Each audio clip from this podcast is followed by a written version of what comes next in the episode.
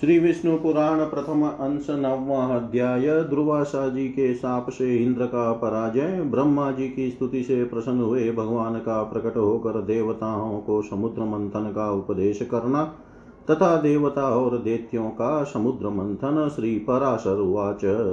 इदं च शृणु मैत्रेय यत्पृष्टोऽहमीव त्वया श्रीसम्बन्धं मयाप्येत श्रुतमासीन्मरीचित दुर्वासः शङ्करस्याश्च चार पृथिवीमिमां स ददशस्रजं दिव्यां ऋषिर्विद्याधरी करे।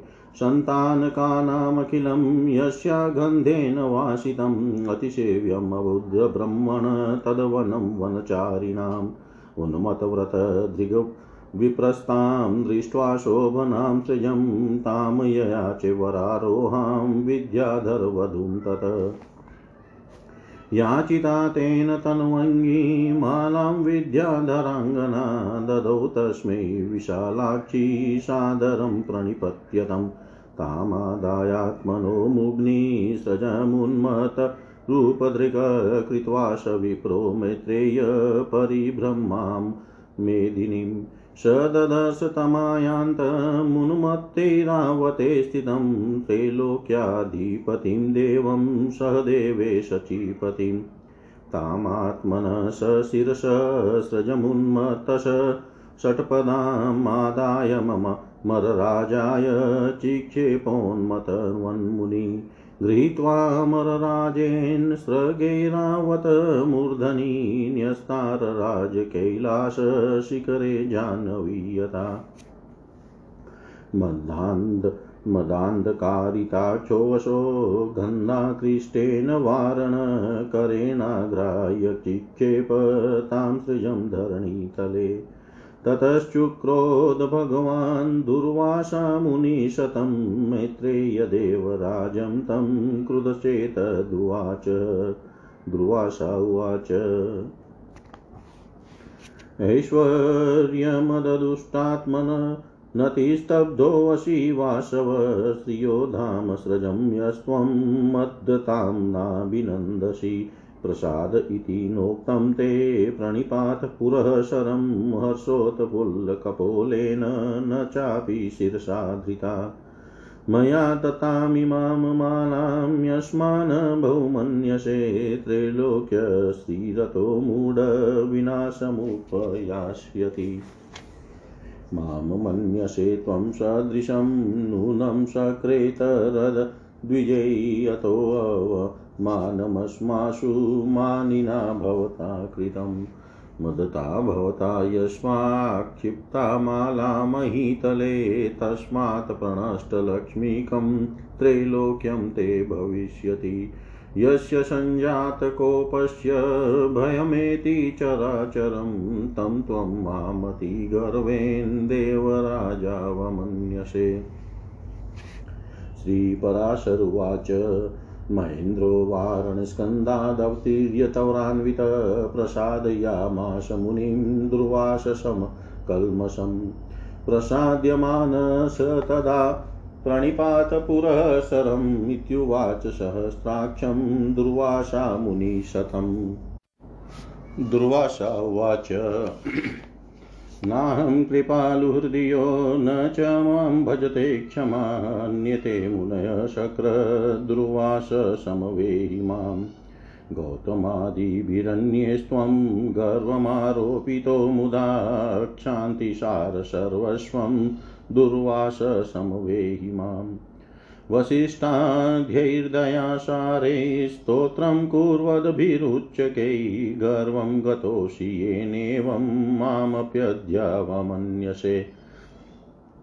ज्वलजटाकलापस्य भ्रुकुटिकुटिलं मुखं निरीक्षय कस्त्रिभुवने मम यो न गतो भयम्। नाहं क्षमिष्ये बहुना किमुक्तेन शतक्रतो विडम्बनामिनां भूय विडम्बनामिमां भूय करोष्यनूनयात्मिकां श्रीपराशरुवाच। इत्युक्त्वा प्रययो विप्रो देवराजोऽपि तं पुनः आरुहे आरुह्य ऐरावतं भ्रमण प्रययावमरावतीं ततः प्रभृति निःसृकं सशक्रं भुवनत्रयं मैत्रेयासीदपध्वस्तं सङ्क्षिषो सङ्क्षिणोषधिविरुधं न यज्ञाः संवर्तन्त, न तपस्यन्ति तापसा, न च दानादिधर्मेषु मनश्चक्रे तदा जन। निषत्वा सकला लोका लोभाद्युपहतेन्द्रिया स्वल्पे अपि हि बभुवस्ते साभिलाषा द्विजोतम यत सत्वं ततो लक्ष्मी सत्वं भूत्यनुसारि च निःश्रिकाणां कुतः सत्वं विना तेन गुणा कुत बलशौर्याद्यभावश्च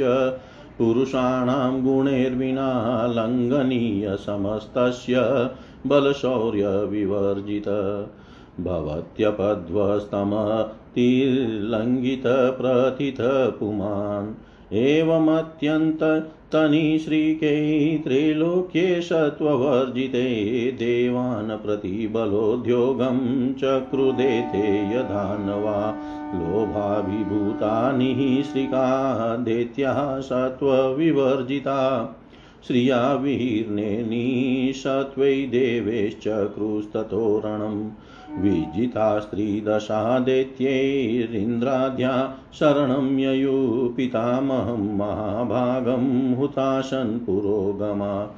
यथावत् कथितो देवै ब्रह्मा प्राह ततसुरान् परावरेशं शरणं व्रजध्वमसुरार्दनम् उत्पत्तिस्थितिनाशानां हेतुं हेतुमीश्वरं प्रजापतिपतिं विष्णुमनन्तमपराजितम् प्रधानपुंसोर्जयो कारणं कार्यभूतयो प्रणतार्तिहरं विष्णुं सवश्रेयो विधास्यति श्रीपराशरुवाच एवमुक्त्वा सुरान् सर्वान् ब्रह्मालोकपितामह क्षीरोदस्योत्तरं तीरं तेरेव सहितो ययो स गत्वा त्रिदशैः सर्वैः समवेत पितामह तुष्टाववाग्भिरिष्टाभिः परावरपतिं हरिं।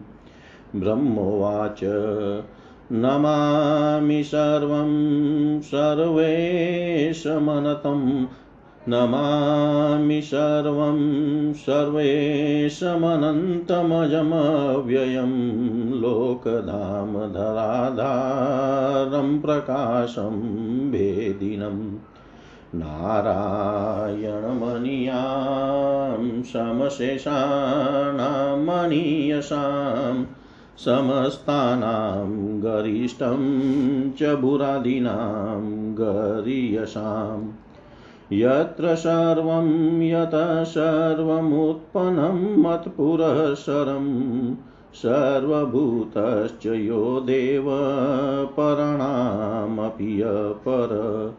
परपरस्मात् पुरुषात् परमात्मस्वरूपदृक् योगी विचिन्तयते योऽशो मुक्तिहेतुर्मुमुक्षुभिः।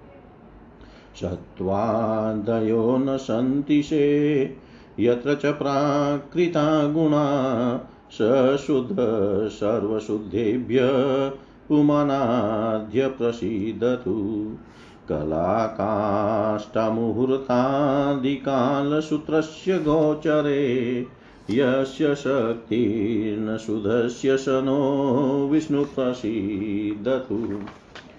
प्रोच्यते परमेशो हि यशुधोऽप्युपचारत। प्रसीदतु स नो विष्णुरात्माय सर्वदेहिनां।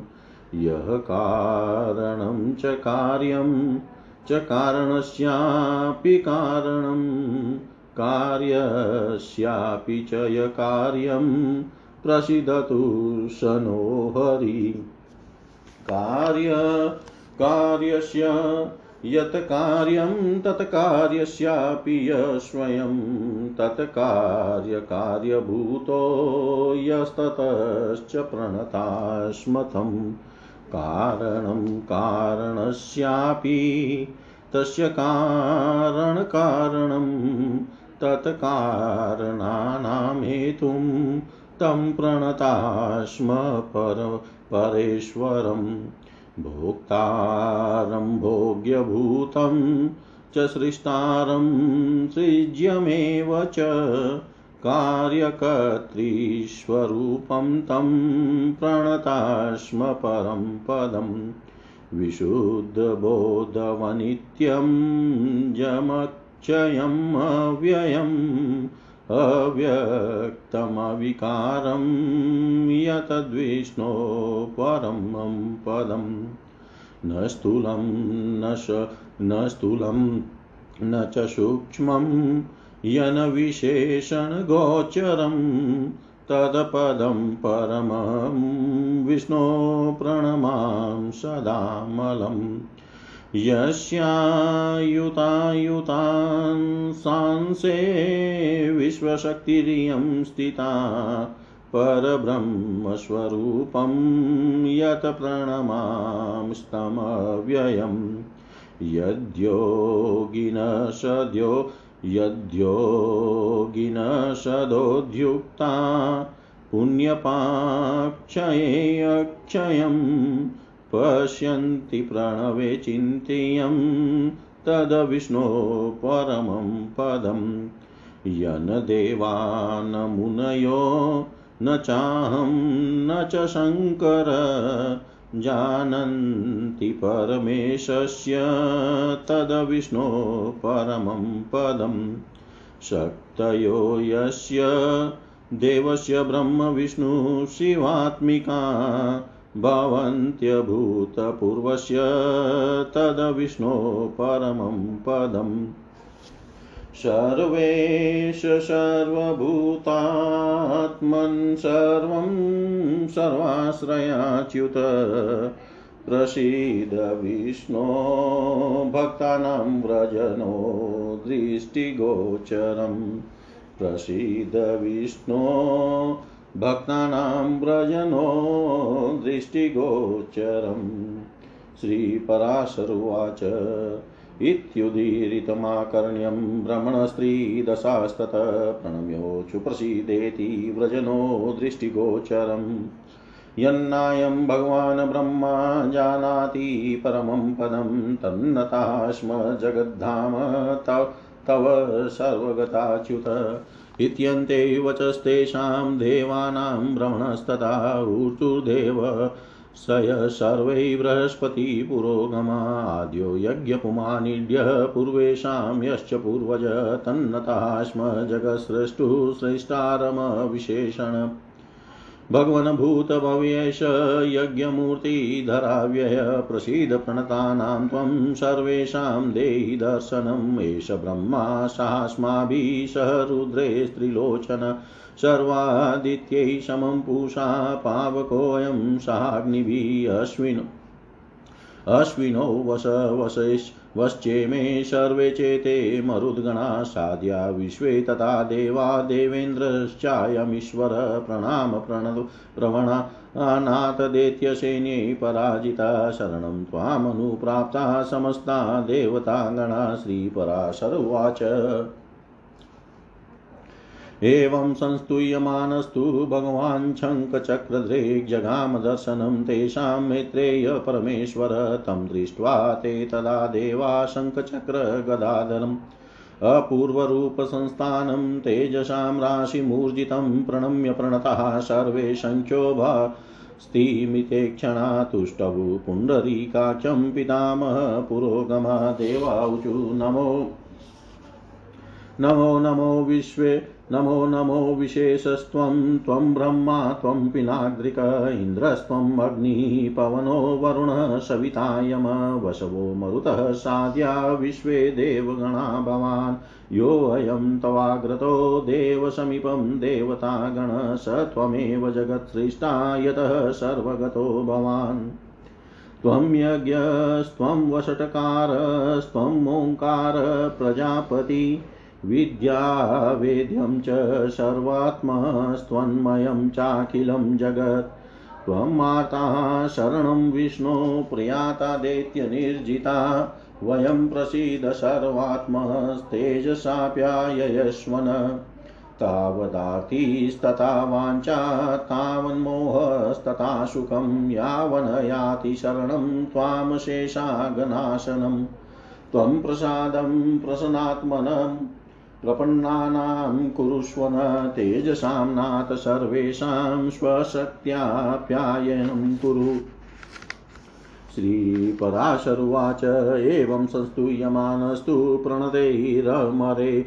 हरिप्रसन्नदृष्टिर्भगवान् निद्माः स विश्वकृत भवतां देवा करिष्याम्युपबृहणम् वदाम्यहं यत् क्रियतां भवद्भिस्तद्दिदं सुरानीयसहिता देत्यै क्षीराब्दो सकलौषधि प्रक्षिप्यात्रामृतार्थं ता सकलादेत्यदानवै मन्तानं मन्दरं कृत्वा नेत्रं कृत्वा च वासुकिम् मध्यताममृतं देवा सहाये मध्यवस्थिते सामपूर्वं च देते यास्तत्र साहाय्य कर्मणि सामान्यफलभोक्तारो यूयं वाच्या भविष्यत्।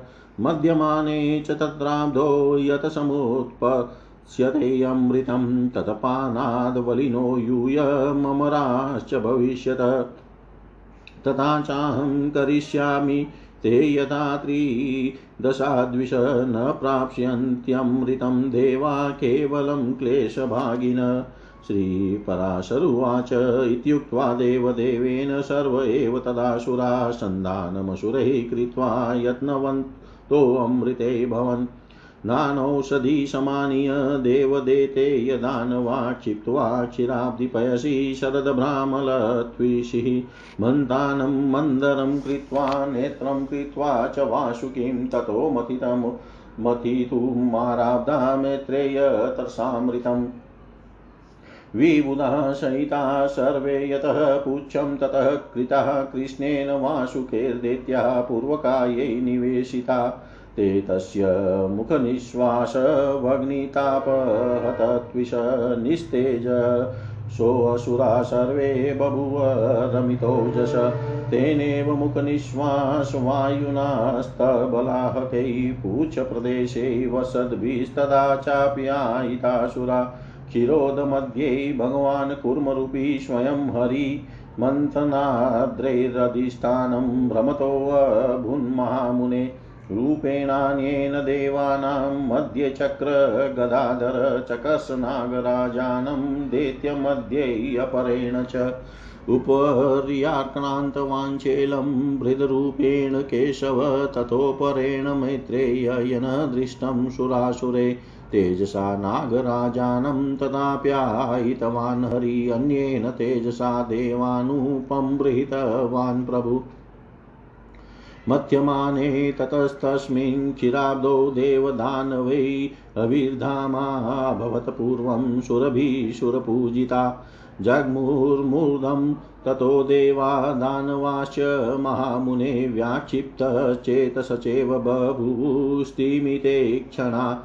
किमेततीति सिद्धानां दिवि चिन्तयतां ततः बभूव वारुणी देवी मदा घूर्णितलोचना कृतावता ततस्तस्मात् क्षीरो दाद्व सयञ्जगद्गन्धेन पारिजातोऽभुव भूदेव स्त्रीनन्दनस्तरुरूपौ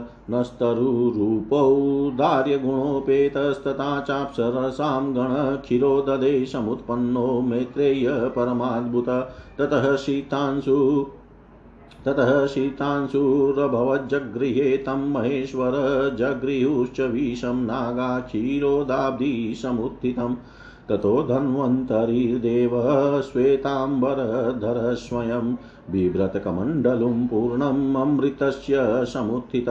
ततः स्वस्थमनस्कास्तैः सर्वे देते यदानवा बभूवर्मुदिताः सर्वे मेत्रेय मुनिभिः सह ततः स्फुरतकान्तिमती विकासी कमले स्थिता श्रीदेवी पयस्तस्माद् दुद्भूता धृतपङ्कजा तां तुष्टुर्मुदा युक्ता श्रीसूक्तेन्महर्षय।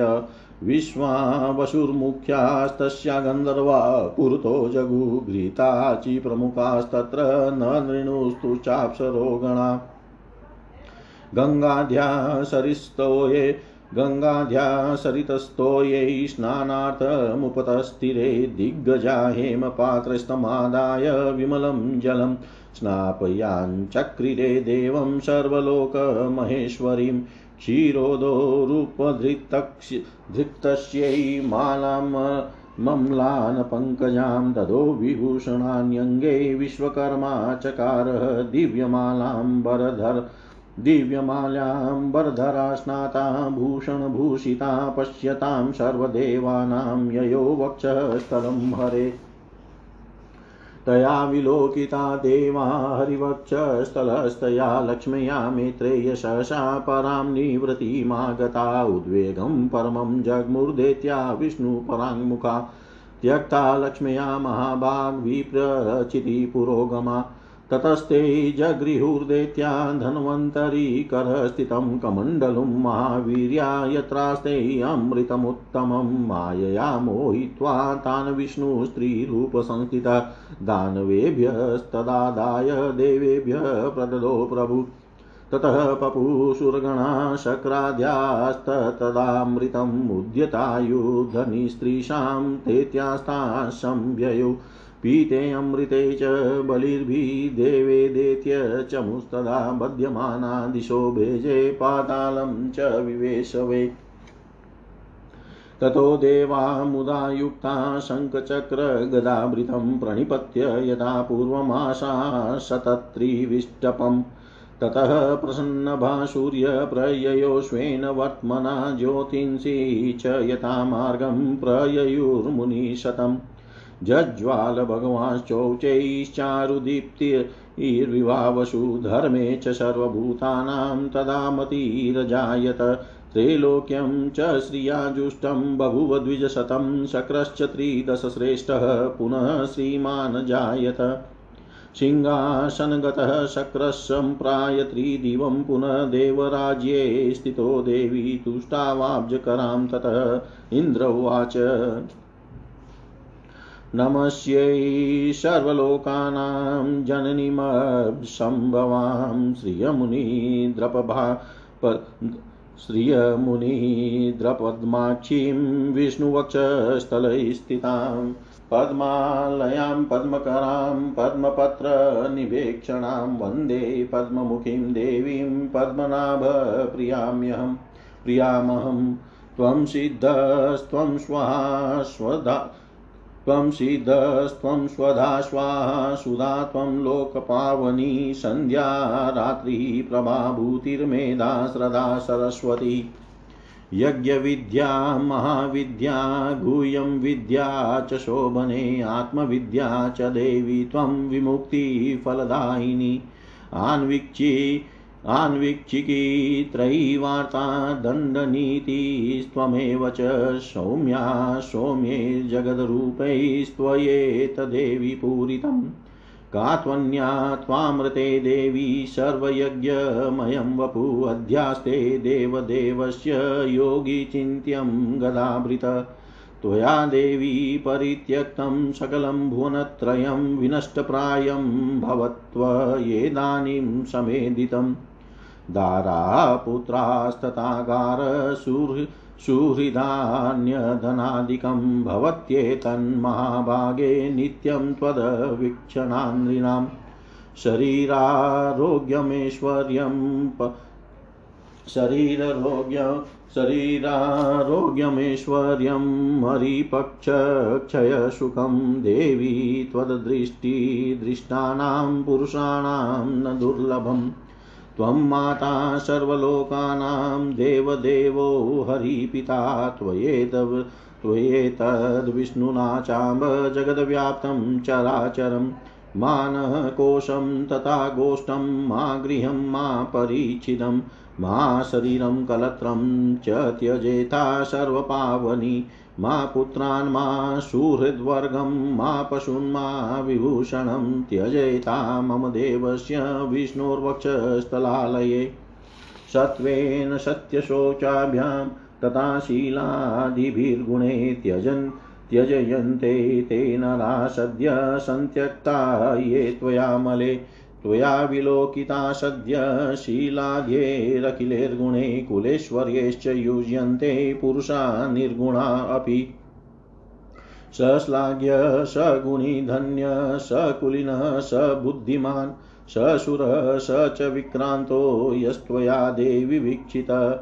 सद्यो वैगुण्यमायान्ति शीलाद्या सकला गुणा पराङ्मुखी जगद्धात्री, यस्य त्वं विष्णुवल्लभे। न ते वर्णयितुं शक्ता गुणाञ्जि वापि वेदस प्रसीददेवी पदमाक्षी मास्मास्त्याक्षि कदाचन प्रसीददेवी पदमाक्षी मास्मास्त्याक्षि कदाचन। श्रीपराशरुवाच एवं श्रीसंस्तुता सम्यक् प्राह देवि सत्क्रतुं शृण्वतां सर्वदेवानां सर्वभूतस्थिता द्विज श्रीरुवाच परितुष्टास्मि देवेश स्तोत्रेणानेन ते हरे वरं वृष्णीष्व, यस्त्विष्टो वरदाहं तवागता। वरं वृणीष्व यस्त्विष्टो वरदाहं तवागता। इन्द्र उवाच, वरदा यदि मे देवी वरारो यदि वाप्यहं, त्रैलोक्यं न त्वया त्याज्यमेष मे अस्तु वर पर स्तोत्रेण यस्ततेतेन त्वां स्तोष्यत्यब्धिसम्भवे स त्वया न परित्याज्यो द्वितीयोऽस्तु वरो मम श्रीवो, श्रीरुवाच। त्रैलोक्यं त्रिदशश्रेष्ठ न सन्त्यक्ष्यामि वाशव दतो वरो मया यस्ते स्तोत्राराधनतुष्टया। यश्च सायं तथा प्रातः स्तोत्रेणानेन मानव। माँ स्तोष्यति न तस्याहं भविष्यामि पराङ्मुखी श्रीपराशरुवाच। एवं ददो वरं देवी देवराजाय वै पुरा मैत्रेय श्रीमहाभागा स्तोत्राराधनतोषिता। भृगोख्यात्यां समुत्पुन्ना श्रीपूर्वमुद्धदे पुनः देवदानव्यत्नेन प्रसुतामृतमन्थने एवं यदा जगत्स्वामी देवदेवो जनार्दन अवतारं करोत्येषा तदा श्रीस्तत्सहायिनी पुनश्च पद्मादुत्पन्नादित्योऽबुध्यदा हरि यदा तु भार्गवो रामस्तदा भूधरणी त्वयम्। राघवत्वैऽभवत् सीता, रुक्मणी, कृष्णजन्मनि, अन्येषु चावतारेषु विष्णोरेशानपायिनि देवत्वै देवदेहेयं, मनुष्यत्वै च मानुषि, विष्णोर्देहानुरूपां वै करोत्येषात्मनस्तनुं। यश्चेत शृणुया जन्मलक्ष्म्या, यश्च पटे नर श्रियो न विच्युतिस्तस्य गृहे यावत् कुलत्रयं। पठ्यते येषु चेवेयं गृहेषु श्रीस्तुतिर्मुने अलक्ष्मीः कलाधारा न तेषा वास्ते कदाचन एतते कथितं भ्रमणयन्मां त्वं परिपृच्छसि। क्षीराब्दो श्रीर्यथा जाता पूर्वं भृगुसुता सती। इति सकलविभूत्यवाप्तिहेतुस्तुतिरियमिन्द्रमुखोद्गता हि लक्ष्म्या। अनुदिनमहि पठ्यते नृभिर्यैर्वसति न तेषु कदाचिदप्यलक्ष्मी वसति न तेषु कदाचिदप्यलक्ष्मी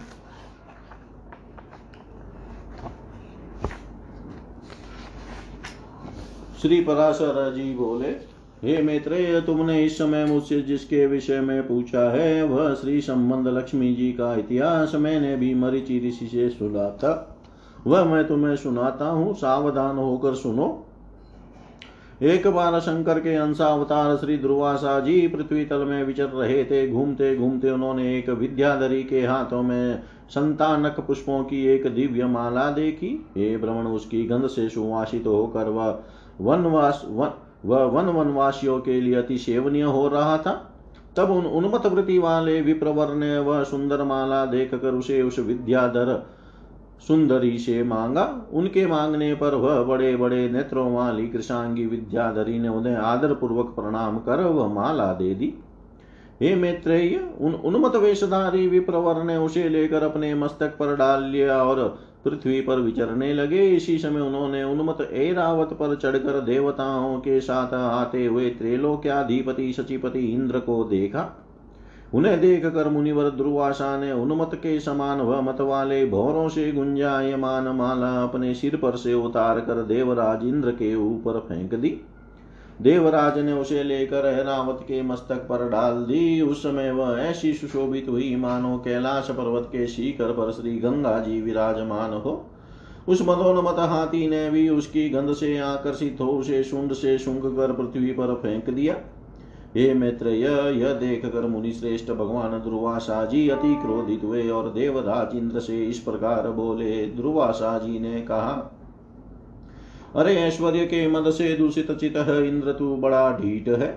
तूने मेरी दी हुई संपूर्ण शोभा की धाम माला का कुछ भी आदर नहीं किया। अरे तूने न तो प्रणाम करके बड़ी कृपा की, ऐसा ही कहा और न हर्ष से प्रश्न वदन होकर उसे अपने सिर पर ही रखा। रे मुड तूने मेरी दी हुई माला का कुछ भी मूल्य नहीं किया, इसलिए तेरा त्रिलोकी का वैभव नष्ट हो जाएगा।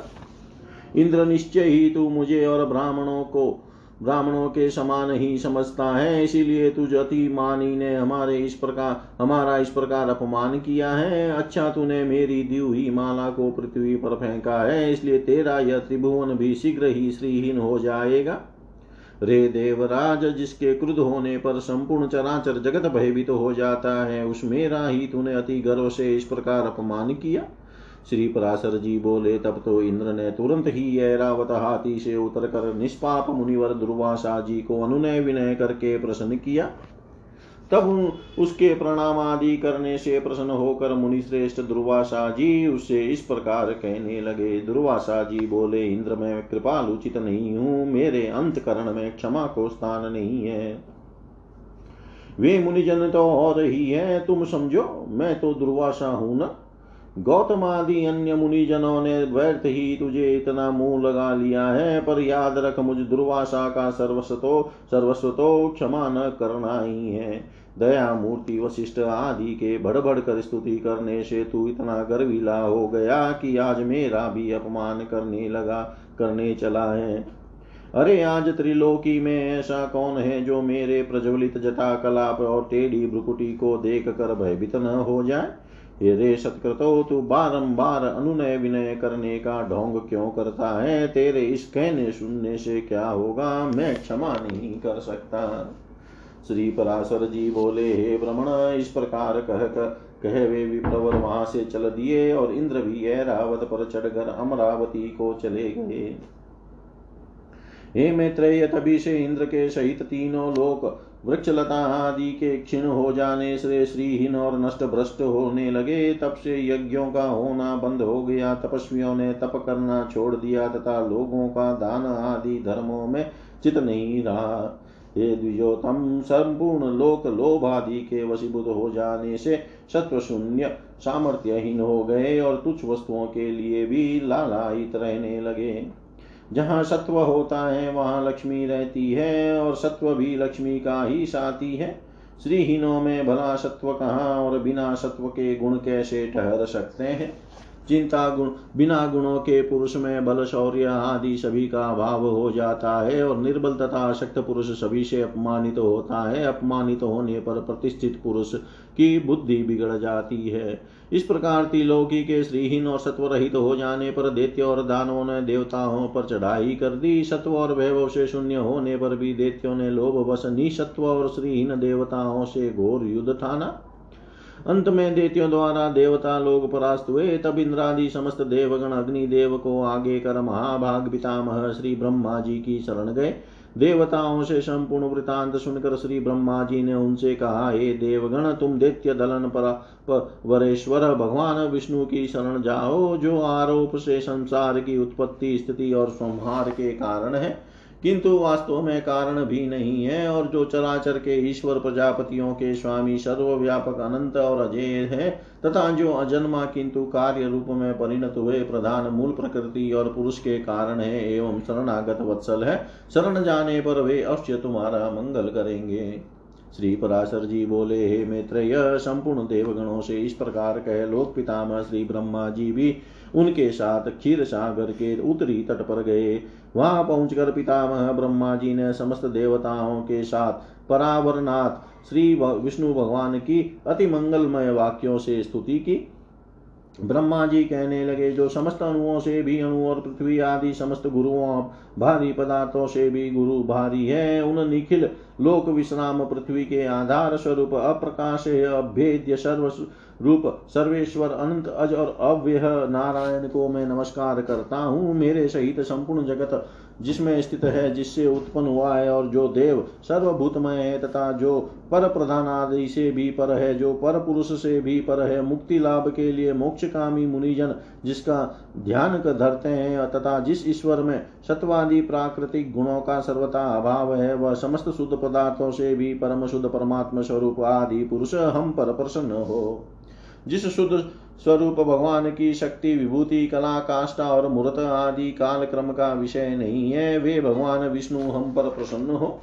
जो शुद्ध स्वरूप होकर भी उपचार से परमेश्वर, परमा, महालक्ष्मी प्लस ईश्वर इजल टू पति, अर्थात लक्ष्मीपति कहलाते हैं। और जो समस्त देहधारियों के आत्मा है, वे श्री विष्णु भगवान हम पर प्रसन्न हो। जो कारण और कार्य रूप है तथा कारण के भी कारण और कार्य के भी कार्य हैं, वे श्री हम पर प्रसन्न हो। जो कार्य महतत्व के कार्य, अहंकार का भी कार्य तन मात्रा पंच तन मात्रा पंचक है, उसके कार्य भूत पंचक का भी कार्य, ब्रह्मांड जो स्वयं है और जो उसके कार्य, ब्रह्मा दक्षादि का भी कार्य भूत प्रजापतियों के पुत्र पौत्र आदि है, उसे हम प्रणाम करते हैं।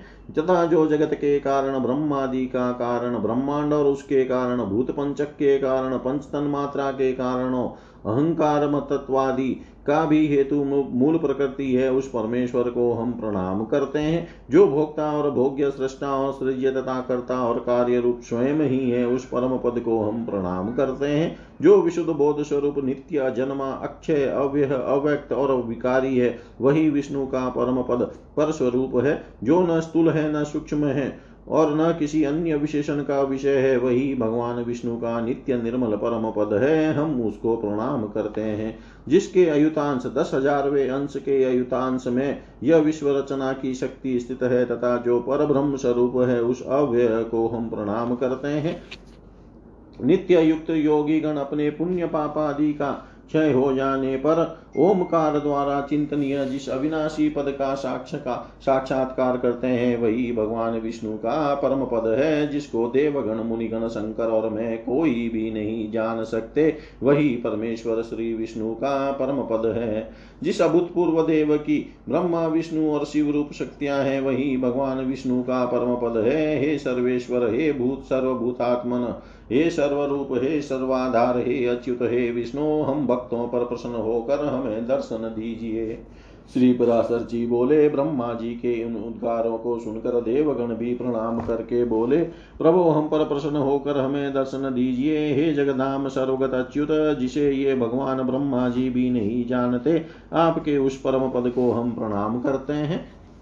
तदनंतर ब्रह्मा और देवगणों के बोल चुकने पर बृहस्पति आदि समस्त देवर्षि गण कहने लगे, जो परम स्तवनीय आद्य यज्ञ पुरुष है और पूर्वजों के भी पूर्व पुरुष है, उन जगत के रचयिता निर्विशेष परमात्मा को हम नमस्कार करते हैं। हे भूत भव्य यज्ञ मूर्तिधर भगवान, हे अव्यय, हम सब शरणागतों पर आप प्रसन्न होइए और दर्शन दीजिए। हे नाथ, हमारे सहित ये ब्रह्मा जी रुद्रों के सहित भगवान शंकर, बारह आदित्यों के सहित भगवान पूषा, अग्नियों के सहित पावक और ये दोनों अश्विनी कुमार, आठों वसु, समस्त मरुदगण साध्य गण विश्व देव तथा देवराज इंद्र ये सभी देवगण दैत्य सेना से पराजित तो होकर अति प्रणत हो आपकी शरण में आए हैं।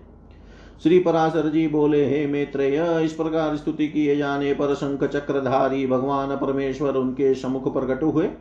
तब उस शंख चक्र गदाधारी उत्कृष्ट तेजो राशिमय अपूर्व दिव्य मूर्ति को देख कर पितामह आदि समस्त देवगण अति विनय पूर्वक प्रणाम कर क्षोभ वश चकित नयन हो उन कमल नयन भगवान की स्तुति करने लगे। देवगण बोले हे प्रभु आपको नमस्कार है नमस्कार है। आप निर्विशेष है, तथापि आप ही ब्रह्म है, आप ही शंकर है, तथा आप ही इंद्र, अग्नि, पवन, वरुण, सूर्य और यमराज है। हे देव वसुगण, मरुदगण साध्य गण और विश्व देवगण भी आप ही हैं, तथा आपके समुख जो यह देव समुदाय है, हे जगत सृष्टा, वह भी आप ही हैं, क्योंकि आप सर्वत्र परिपूर्ण है। आप ही यज्ञ है, आप ही वषटकार है, तथा आप ही ओंकार और प्रजापति है। हे सर्वात्मन, विद्या, वेद्य और संपूर्ण जगत का, जगत आप ही का स्वरूप तो है। हे विष्णु, देत्यो से परास्त हुए, हम आतुर होकर आपकी शरण में आए हैं। हे सर्वस्वरूप, आप हम पर प्रसन्न हो और अपने तेज से हमें सशक्त कीजिए। हे प्रभु, जब तक जीव संपूर्ण पापों को नष्ट करने वाली या करने वाले आपकी शरण में नहीं जाता, तभी तक उसमें दीनता, इच्छा, मोह और दुख आदि रहते हैं। हे प्रसन्नात्मना, हम शरणागतों पर आप प्रसन्न होइए और हे नाथ, अपनी शक्ति से हम सब सब देवताओं के खोए हुए तेज को फिर बढ़ाइए। श्री पराशर जी बोले, विनित देवताओं द्वारा इस प्रकार स्तुति किए जाने पर विश्वकर्मा भगवान हरि प्रसन्न होकर इस प्रकार बोले, हे देवगण, मैं तुम्हारे तेज को फिर बढ़ाऊँगा। तुम इस समय मैं जो कुछ कहता हूँ वह करो। तुम देतियों के साथ संपूर्ण औषधिया लाकर अमृत के लिए क्षीर सागर में डालो और मंद्राचल को मथानी तथा वासुकी नाग को नेति बनाकर उसे देत्य और दानवों के सहित मेरी सहायता से मत कर अमृत निकालो। तुम लोग सामनीति का अवलंबन कर देत्यो से कहो कि इस काम में सहायता करने से आप लोग भी इसके फल में समान भाग पाएँगे। समुद्र के मथने पर उससे जो अमृत निकलेगा, उसका पान करने से तुम सबल और अमर हो जाओगे। हे देवगण, तुम्हारे लिए मैं ऐसी युक्ति करूँगा, जिससे तुम्हारे द्वेषी देतियों को अमृत न मिल सकेगा और उनके हिस्से में केवल समुद्र मंथन का क्लेश ही आएगा। श्री पराशर जी बोले, तब देव देव भगवान विष्णु के ऐसा कहने पर सभी देवगण देत्यों से संधि करके अमृत प्राप्ति के लिए यत्न करने लगे। हे मैत्रेय देव दानव और देत्यों ने नाना प्रकार की औषधियाँ लाकर उन्हें शरद ऋतु के आकाश की सी निर्मल कांति वाले क्षीर सागर के जल में डाला और मंद्राचल को मतानी तथा वासु की नाग को नेति बनाकर बड़े वेग से अमृत मथना आरंभ किया। भगवान ने जिस और वासुकी की पूछ थी, उस और देवताओं को तथा जिस और मुख था, उधर देत्यो को नियुक्त किया। महातेजस्वी वासुकी के मुख से निकलते हुए निश्वास अग्नि से झुलस कर सभी दैत्यगण निस्तेज हो गए और उसी श्वास वायु से विकित हुए मेघों की पूछ के और बरसते रहने से देवताओं की शक्ति बढ़ गई। हे महामुने, भगवान स्वयं कुर्म रूप धारण कर क्षीर सागर में घूमते हुए मंद्राचल के आधार हुए और वे ही चक्र गदाधर भगवान अपने एक अन्य रूप से देवताओं में और एक रूप से देत्यों में मिलकर नागराज को खींचने लगे। खींचने लगे थे। तथा हे मित्र, एक अन्य विशाल रूप से जो देवता और देत्यों को दिखाई नहीं देता था, श्री केशव ने ऊपर से पर्वत को दबा रखा था। भगवान श्री हरि अपने तेज से नागराज वासुकी में बल का संचार करते थे और अपने अन्य तेज से वे देवताओं का बल बढ़ा रहे थे। इस प्रकार देवता और दानवों द्वारा क्षीर समुद्र के मथे जाने पर पहले हवि यज्ञ सामग्री आश्र की आश्रय रूपा सुर पूजिता काम धेनु उत्पन्न हुई। हे महामुने, उस समय देव और दानव गणी अति आनंदित हुए और उसकी और चित खींच जाने से उनकी टक टकी बंद गई। फिर स्वर्ग लोक में, यह क्या है? यह क्या है? इस प्रकार चिंता करते हुए, सिद्धों के समक्ष मद से घूमते हुए नेत्रों वाली वारुणी देवी प्रकट हुई और पुनः मंथन करने पर चिर सागर से, अपनी गंध से त्रिलोकी को सुगंधित करने वाला तथा सुर सुंदरियों का आनंद वर्धक कल्प वृक्षुत्वन मनुहा। हे मैत्रेय, तत्पश्चात क्षीर सागर से रूप और उदारता आदि गुणों से युक्त अति अद्भुत अप्सराएँ प्रकट हुई। फिर चंद्रमा प्रकट हुआ, जिसे महादेव जी ने ग्रहण कर लिया। इसी प्रकार क्षीर सागर से उत्पन्न हुए विश्व नागों ने ग्रहण किया। फिर श्वेत वस्त्रधारी साक्षात भगवान धनवंतरी जी अमृत से भरा कमंडलू लिए प्रकट हुए, हे मित्र उस समय मुनिगण के सहित समस्त दैत्य और दानव वन स्वस्थ चित होकर अति प्रसन्न हुए। उसके पश्चात विकसित कमल पर विराजमान स्फुट कांतिमयी श्री लक्ष्मी देवी हाथों में कमल पुष्प धारण किए, क्षीर समुद्र से प्रकट हुई। उस समय महर्षि गण अति प्रसन्नता पूर्वक श्री सुक्त द्वारा उनकी स्तुति करने लगे तथा विश्वावसु आदि गंधर्वगण उनके समुख गान और घृताची आदि अप्सराएँ नित्य करने लगी। उन्हें अपने जल से स्नान कराने के लिए गंगा आदि नदियाँ स्वयं उपस्थित हुई और दिग्गजों ने स्वर्ण कलशों से भरे हुए उनके निर्मल जल में, जल से सर्वलोक महेश्वरी श्री लक्ष्मी देवी को स्नान कराया। क्षीर सागर ने मूर्तिमान होकर उन्हें विकसित कमल पुष्पों की माला दी तथा विश्वकर्मा ने उनके अंग प्रत्यंग में विविध आभूषण पहनाए। इस प्रकार दिव्य माला और वस्त्र धारण कर दिव्य जल से दिव्य जल से स्नान कर दिव्य आभूषणों से विभूषित हो। श्री लक्ष्मी जी संपूर्ण देवताओं के देखते देखते श्री विष्णु भगवान के वक्ष स्थल में विराजमान हुई। हे मैत्रेय श्री हरि के वक्ष स्थल में विराजमान श्री लक्ष्मी जी का दर्शन कर देवताओं को अकस्मात अत्यंत प्रसन्नता हुई और हे महाभाग लक्ष्मी जी से परित्यक्त होने के कारण भगवान विष्णु के विरोधी विप्रचिति आदि दैत्यगण परम उद्विग्न व्याकुल हुए, तब उन महाबलवान दैत्यों ने श्री धन्वंतरी जी के हाथ से वह कमंडल छीन लिया, जिसमें अति उत्तम अमृत भरा हुआ था। अतः स्त्री मोहिनी रूपधारी भगवान विष्णु ने अपनी माया से दानवों को मोहित कर उनसे वह कमंडलु लेकर देवताओं को दे दिया। तब इंद्र आदि देवगण उस अमृत को पी गए। इसे दैत्य लोग अति तीखे खड़ग आदि शस्त्रों से सुसज्जित हो उन, उनके ऊपर टूट पड़े किंतु अमृतपान के कारण बलवान हुए देवताओं द्वारा मारी काटी जाकर देतियों की संपूर्ण सेना दिशा विदिशाओं में भाग गई और कुछ पाताल लोक में भी चली गई। फिर देवगण प्रसन्नता पूर्वक शंख चक्र गदाधारी भगवान को प्रणाम कर पहले के ही समान स्वर्ग का शासन करने लगे। हे मुनि श्रेष्ठ, उस समय से प्रखर तेजो युक्त भगवान सूर्य अपने मार्ग से तथा अन्य तारागण भी अपने अपने मार्ग से चलने लगे। सुंदर, दीप्तिशाली भगवान अग्निदेव अत्यंत प्रज्वलित तो हो उठे और उसी समय से समस्त प्राणियों की धर्म में प्रवृत्ति हो गई। हे द्विजोतम त्रिलोकी श्री संपन्न हो गई और देवताओं में श्रेष्ठ इंद्र भी पुनः श्रीमान हो गए। तदनंतर इंद्र ने स्वर्ग लोक में जाकर फिर से देव राज्य पर अधिकार पाया और राज सिंहासन पर आरूढ़ो पद्महस्ता श्री लक्ष्मी जी की इस प्रकार स्तुति की। इंद्र बोले, संपूर्ण लोकों की जननी विकसित कमल के सदृश नेत्रों वाली भगवान विष्णु के वक्ष स्थल में विराजमान कमलोद्भवा श्री लक्ष्मी देवी को मैं नमस्कार करता हूँ। कमल ही जिनका निवास स्थान है, कमल ही जिनके कर कमलों में सुशोभित है, तथा कमल दल के समान ही जिनके नेत्र हैं, उन कमल मुखी कमल नाभ प्रिया श्री कमला देवी की मैं वंदना करता हूँ। हे देवी, तुम सिद्धि हो, स्वदा हो, स्वाहा हो, शुद्धा हो त्रिलोकी को पवित्र करने वाली हो। तथा तुम ही संध्या, रात्रि, प्रभा, विभूति, मेधा, श्रद्धा और सरस्वती हो। हे शोभने, यज्ञ, विद्या, कर्म कांड, महाविद्या, उपासना और गुह्यम विद्या, इंद्रजाल तुम्ही हो तथा हे देवी तुम्ही मुक्ति फलदायिनी आत्म विद्या हो। हे देवी आनविक्षी की तर्क विद्या वेद त्रयी वार्ता शिल्प वाणिज्यादि और दंड नीति राजनीति भी तुम्ही हो। तुम्ही ने अपने शांत और उग्र रूपों से यह समस्त संसार व्याप्त किया हुआ है।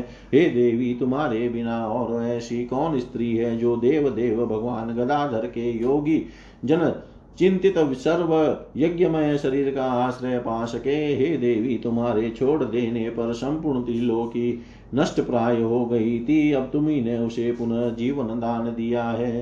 हे महाभागे, स्त्री, पुत्र ग्रह धन, धान्य तथा सुहृद, ये सब आप, ये सब सदा आप ही की दृष्टिपात, आप ही के दृष्टिपात से मनुष्य को मिलते हैं। हे देवी, तुम्हारी कृपा दृष्टि के पात्र पुरुषों के लिए शारीरिक आरोग्य, ऐश्वर्य, शत्रु पक्ष का नाश और सुख आदि कुछ भी दुर्लभ नहीं है। तुम संपूर्ण लोकों की माता और देव देव भगवान हरि पिता है। हे मात तुमसे और श्री विष्णु भगवान से यह सकल चराचर जगत व्याप्त है। हे सर्व पावनी मातेश्वरी, हमारे कोष, खजाना, गोष्ठ, पशुशाला, ग्रह, भोग सामग्री, शरीर और स्त्री आदि को आप कभी न त्यागे, अर्थात इनसे भरपूर इनमें भरपूर रहे। अई विष्णु वक्ष स्थल निवासिनी हमारे पुत्र सुहृद पशु और भूषण आदि को आप कभी न छोड़े। हे अमले, जिन मनुष्यों को तुम छोड़ देती हो, उन्हें सत्व, मानसिक बल, सत्य, सोच और शील आदि गुण भी शीघ्र ही त्याग देते हैं। और तुम्हारी कृपा दृष्टि होने पर तो गुणहीन पुरुष भी शीघ्र ही शील आदि, संपूर्ण गुण और कुलीनता तथा ऐश्वर्य आदि से संपन्न हो जाते हैं। हे देवी, जिस पर तुम्हारी कृपा दृष्टि है, वह प्रशंसनीय है, वही गुणी है, वही धन्य भाग है, वही कुलीन है और बुद्धिमान है, तथा वही शूरवीर और पराक्रमी है। हे विष्णु प्रिय, हे जगत जननी तुम जिससे विमुख हो, उसके तो शिला आदि सभी गुण तुरंत अवगुण रूप हो जाते हैं। हे देवी, तुम्हारे गुणों का वर्णन करने में मैं तुम्हारा, तुम्हारे गुणों का वर्णन करने में तो श्री ब्रह्मा जी की रचना भी समर्थ नहीं है, फिर मैं क्या कह सकता हूँ? अतः हे कमल नयने, अब मुझ पर प्रसन्न हो और मुझे कभी न छोड़ो। श्री पराशर जी बोले, हे द्विजय, इस प्रकार सम्यक स्तुति किए जाने पर सर्वभूत स्थिता श्री लक्ष्मी जी, सब देवताओं को के सुनते हुए इंद्र से इस प्रकार बोली, श्री लक्ष्मी जी बोली, हे देवेश्वर इंद्र, मैं तेरे इस स्तोत्र से अति प्रसन्न हूँ। तुझको जो अभिष्टो वही वर मांग ले मैं तुझे वर देने के लिए यहाँ आई हूँ। इंद्र बोले, हे देवी, यदि आप वर देना चाहती है तो मैं भी यदि वर पाने योग्य हूँ तो मुझका मुझको पहला वर तो यही दीजिए कि आप स्त्री लोकी का कभी त्याग न करें। और हे समुद्र संभवे दूसरा वर मुझे यह दीजिए कि जो कोई आपकी स्तोत्र से स्तुति करे, उसे आप कभी न त्यागे। श्री लक्ष्मी जी बोली, हे देव श्रेष्ठ इंद्र, मैं अब स्त्री लोकी को कभी न छोड़ूँगी। तेरे स्तोत्र से प्रसन्न होकर मैं तुझे यह वर देती हूँ। तथा जो कोई मनुष्य प्रातः काल और सायंकाल के समय इस स्तोत्र से मेरी स्तुति करेगा, उससे भी मैं कभी विमुख न होऊँगी। श्री पराशर जी बोले, हे मित्र इस प्रकार पूर्व काल में महाभागा श्री लक्ष्मी जी ने देवराज की स्तोत्र रूप आराधना से संतुष्ट होकर उन्हें ये वर दिए। लक्ष्मी जी पहले भृगु जी के द्वारा ख्याति नामक स्त्री से उत्पन्न हुई थी, फिर अमृत मंथन के समय देव और दानवों के प्रयत्न से वे समुद्र से प्रकट हुई।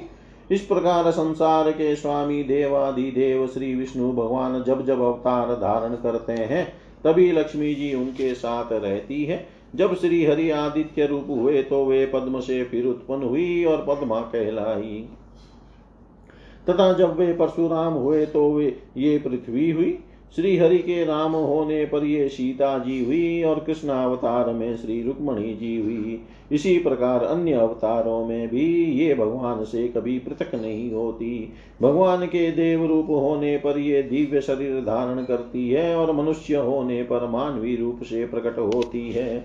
विष्णु भगवान के शरीर के अनुरूप ही ये अपना शरीर भी बना लेती है। जो मनुष्य लक्ष्मी जी के जन्म की इस कथा को सुनेगा अथवा पढ़ेगा उसके घर में वर्तमान आगामी और भूत तीनों कुलों के रहते हुए कभी लक्ष्मी का नाश न होगा। हे मुने, जिन घरों में लक्ष्मी जी के इस स्तोत्र का पाठ होता है, उनमें कलह की आधार भूता दरिद्रता कभी नहीं ठहर सकती। हे भ्रमण तुमने जो मुझसे पूछा था कि पहले भृगु जी की पुत्री होकर फिर लक्ष्मी जी की क्षीर समुद्र से कैसे उत्पन्न हुई जो मैंने तुमसे यह सब वृतांत कह दिया, इस प्रकार इंद्र के मुख से प्रकट हुई यह लक्ष्मी जी की स्तुति सकल विभूतियों की प्राप्ति का कारण है। जो लोग इसका नित्य प्रति पाठ करेंगे, उनके घर में निर्धनता कभी नहीं रह सकेगी। इति श्री विष्णुपुराणे प्रथमे अंशे नवमो अध्याय।